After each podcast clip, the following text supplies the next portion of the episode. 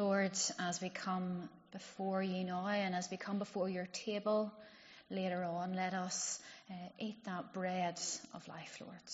Sustain us, fill our bellies, full of your words, of your goodness, and of your provision.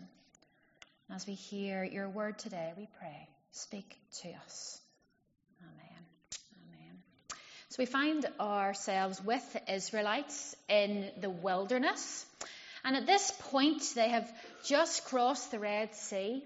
Um, they have been in the wilderness for a while and they see that there's no water and then they, they can only find water that's bitter and then the Lord brings forth sweet water um, and Moses uh, provides that for them through the will of the Lord. But here they are in the wilderness and you wonder what do they see when they look back and what do they see when they look forward? What do they see when they look back? They might tell me from our eyes now here at this point of history might think, well, they look back and they see maybe a land left behind, um, slavery and bondage left behind. They might look back and see that mighty armor or that mighty army destroyed, destroyed by the waters, washed away by the waters of the Red Sea. What do they see when they look forward? They see a, a land of new freedom, new life, a new land, a new home, new opportunities? What did they see? I wonder if anybody recognised a picture like this. Um, if anybody has maybe been that child, had that child, knows that child, who's been in the back of the car going, Are we there yet? I'm hungry, I'm thirsty, I'm tired of this car. He's poking me. She's looking at me. How are you supposed to, what are you supposed to do with that one? She's looking at me. Stop her looking at me. I might have said that myself as a small child. Probably still do. She's looking at me. Tell her not to. But here they are. They're, they're on their journey and they're whining. They sit down and they grumble. We're hungry. We're hungry. Why do we not have enough to eat? Imagine them sitting there like this. I'm hungry. It's awful out there. Look at it. I don't like it. Why are we here? It's awful out there. Back there was better.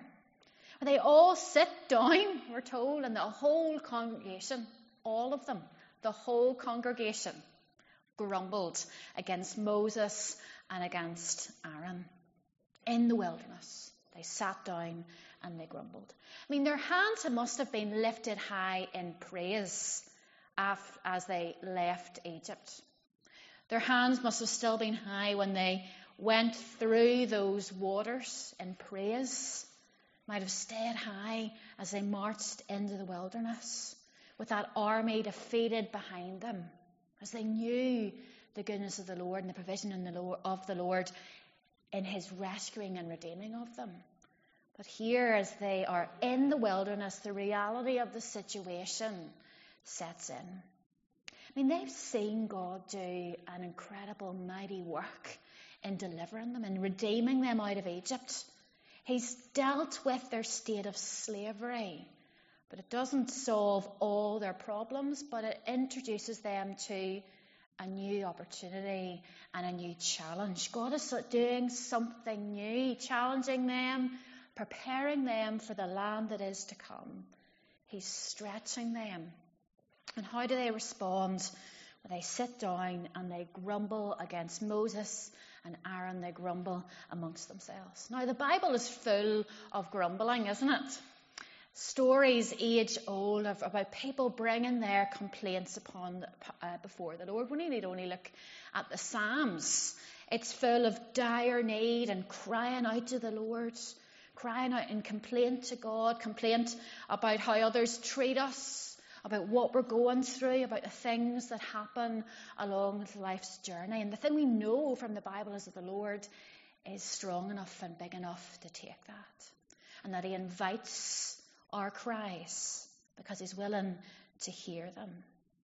He hears the cries of a, a broken and a contrite heart. But who or what are they complaining about here in Exodus 16? They're complaining about Moses and Aaron.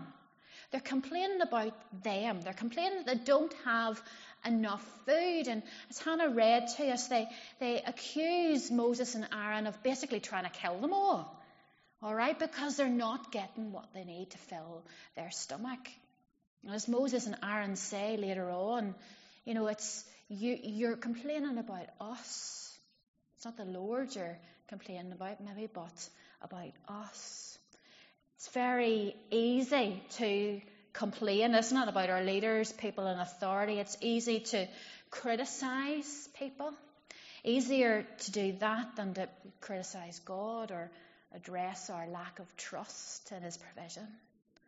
But they are sitting here and they're almost wishing, they're wishing to go back. They're almost wishing to put the shackles back on their arms and their feet. They're almost inviting slavery again because at least they wouldn't be hungry and at least they wouldn't be thirsty. Okay, it wasn't really that bad back there, was it? It's better than here. It wasn't that bad. At least I had enough to eat. I'd rather die down there rather than die here in the wilderness. So Moses hears and listens to their, to their complaining. He hears all of it and he knows exactly what to do. What does Moses do? Well, he goes to the Lord. And that's telling us what to do exactly when we hear people complaining about us or we have complaint. We go to the Lord. We bring it before the Lord. He cries out to the Lord.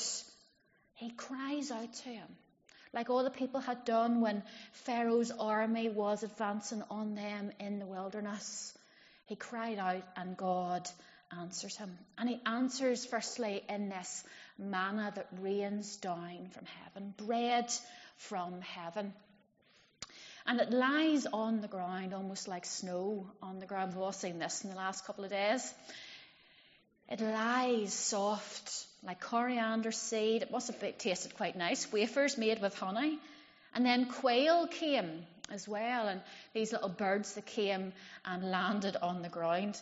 Um, you'll maybe wonder what Simon and I talk about during the week. I um, asked Simon a very deep and theological question during the week. Do you think the quail just came and sat on the ground waiting to be catched or caught, or did they have to go around with big nets or whatever to, to try and catch them? But the quail came and the manna came to feed their bellies. In the morning and in the evening, they were fed. God kept his promise to them, not to leave them or forsake them. He wasn't going to leave them, lead them into the desert, and then, you know, forget about them. He was going to provide what they needed. And he did it in an incredible way. I mean, does bread normally fall from the heavens? No. Do quail or birds or any kind of animals just, you know, sit there nicely and wait for you to catch them so you can eat them? No, but here is the provision of the Lord. And what do the Israelites have to do in response to this? They have to trust and they have to obey. There's a song in that. Paul, may do that another time. Trust and obey. There's no other way to be happy in Jesus. So they're called to trust. Did the Israelites really want to go back to Egypt? No. They don't want to go back and enter into a life of slavery, but they wanted life to be easier. They wanted things to be a bit less tough. They'd encountered danger and shortages and inconvenience. And in those sorts of situations, they lead to stress, and complaint is very often just a natural outworking of that. But in the pressure of this moment, what do they need to focus on? They need to focus on trusting the Lord, not looking for the quickest for quickest uh, route of escape, which is to go back the way, go back to where we came from, because we know that place.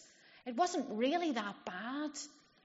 They're called to trust in the Lord who will bring them forward. Their true cause of stress and anxiety and their complaint in this moment is their lack of trust their need to trust in Him. I asked at the, the beginning, you know, what did they see when they looked back? When they looked back, did they focus and see what the Lord had done? And did they look forward and see that the Lord would deliver and rescue them again and again and again and know that He is good and He will continue to be good? So when we look back and when we look forward, sometimes that helps us in the place that we find ourselves. If God has been with us in the past, we can trust Him for the next bit. They were too focused on their problem in that moment, which was that their bellies were empty, and they failed to look up. There's this uh, psalm that I love. I'm sure most of us will know it. Psalm 121 that says, I lift up my eyes. I think we've got it. Oh, it's very pale there, folks. But that's a big hill, basically, right? So I lift up my eyes. I lift up my eyes to the hills, for where comes my help? Now, I know there's some younger people who maybe done some interviews recently for Stranmillis. One of the toughest, toughest things about being in Stranmillis, uh, uh, you know, for your whole four years there, is the fact when you arrive at the campus, there's a hill from here to there. And you have to walk that hill. Has anybody ever had to walk that hill? It is the worst thing ever, yeah. And you're thinking, Lord, just get me up here. That is the deepest struggle, okay? That was the deepest struggle of my time in Stranmillis. Not really, but there you go. Um, so they're, they're looking at, as we think about this psalm, they are on that way up that hill. And when the psalmist writes this, there's a couple of ways we can look at this. Firstly, it's that the psalmist or the, the people are on their way up to Jerusalem and they're looking up and they're thinking, oh, I've got a long way to go. Lord, help me on the journey. Help me on the journey. We're still far away, but the Lord is near. Or it could be, and maybe it's the, at the same time, it's the traveller looking upwards, knowing that even though they have far to go, the Lord is still with them and the Lord will travel with them on the journey. They had to lift up their eyes and look how often would our situations look different if we actually looked away from it and looked upwards? Upwards to the one who is above and the one that is worthy of all our trust.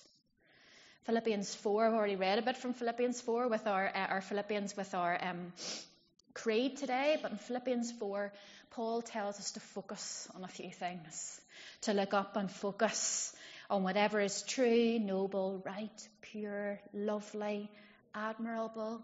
If there's anything of, that is excellent or praiseworthy, think about those things. Look up. I always wonder when, when Paul wrote these words or dictated these words, Paul could very, very easily have just looked this way and seen, I'm in prison, I'm pursued, I've been whipped, I've been shipwrecked, I've been all of these things on this plane, my life is awful. But where did he look? He looked upwards to whatever is true and noble and right and pure and lovely, admirable, excellent, praiseworthy. He looked up to the Lord who is a Lord of provision, who is Jehovah Jireh. The Lord provides. The Lord provides. And this is a God who hears the complaints of his people he hears them. And he sees that they're hungry. He sees them. And he acts to give them what they need. He acts. And he even acts to feed the grumpy and the gurning. They're called to trust and they're called to obey. Hannah read, and there's a, a, long list of instructions there in those pass, in that passage about what they're supposed to do and when they're supposed to do it and when they're supposed to gather and when they're not. But they're supposed to gather on the sixth day, on the six days, and on the seventh they're supposed to rest, of course, because it's the Sabbath. So on that sixth day they have to gather in more so they have enough to provide for the Sabbath day. Very detailed instructions as to when and how and what they're supposed to gather in. But he's basically saying, Can you follow my way? Can you obey? Can you trust me enough to supply what you need? Can you obey what I'm telling you? You know, even in the times when we don't think we have anything, when we think we are completely deficient, the Lord says, I still provide for your needs. Even on that day when we think we have nothing, the Lord has provided all the way along. Have we gathered enough in to fill our bellies, to help us trust and to obey? The Lord provided for everyone's needs in this moment. And he provided so much that the greedy, those who gathered in lots, had nothing left over, had nothing spare. And those who weren't able to gather in a lot didn't lack anything. They all had exactly what they need. The Lord provided for their needs when they took these steps of faith and trust and obedience. And God promised and proved himself to be Jehovah Jireh. The Lord provides. The Lord who provides. He heard the complaints of the people. He saw that they were hungry and he acted to give them what they needed. And the Lord is still that Jehovah Jireh. He still provides for the naked and the cold and the hungry and the thirsty in that physical sense and in the spiritual sense. We're coming to the table of the Lord. We're looking forward to Easter when we know the sacrifice that God made in sacrificing his son. Jesus, who is the ultimate provision, who is the ultimate manna, the ultimate bread of heaven. In John chapter 6, Jesus has just fed the, the 5,000, and the people come to him and they say, Lord, where have you been? Lord, we're looking for more from you. And he says, You're only here because you're still hungry. Your bellies are empty again. That's the only reason you're here. You're not here because you want to be fed spiritually. He says, You should be coming to me because I'm the one who never leaves you hungry. I'm the bread of life. I offer you bread that never perishes, that never, never goes bad, that endures unto eternal life. And they hear this and they say, Lord, give us this bread. We want this bread. Jesus says, What? I am the bread of life. I am true manna and quail. I am true manna in the wilderness. I am the true provision of God. He's the sustainer of hungry hearts and minds and souls. And He's the only one that can truly satisfy empty stomachs. We can eat as much in this world and as much of this world as we want. We can, you know, what is that uh, meme that says, I'm just going to eat bread and drink and become all fat and sassy. Anybody heard? Nobody's heard that one. Oh, sorry, sorry, sorry. That's just me. Where she says, "I'm just going to eat bread and be happy." All right. We can eat as much in this world as we want, but it will never truly satisfy us. We'll only be hungry again for the next meal or for the next day. But spiritually, God is the one who fills us deeply, who never leaves us hungry. He's our daily taking of manna. We pray in the Lord's Prayer, Lord, give us our daily bread. It's a daily eating of that manna. It's a daily relationship with Jesus, with that bread of life that never perishes, never spoils, never runs out. Like manna in the wilderness. The life sustaining bread of Jesus is meant to be received daily. He's meant to be gathered in. So maybe today we need to be saying to the Lord, I need my heart and my mind and my soul and my stomach to be filled again.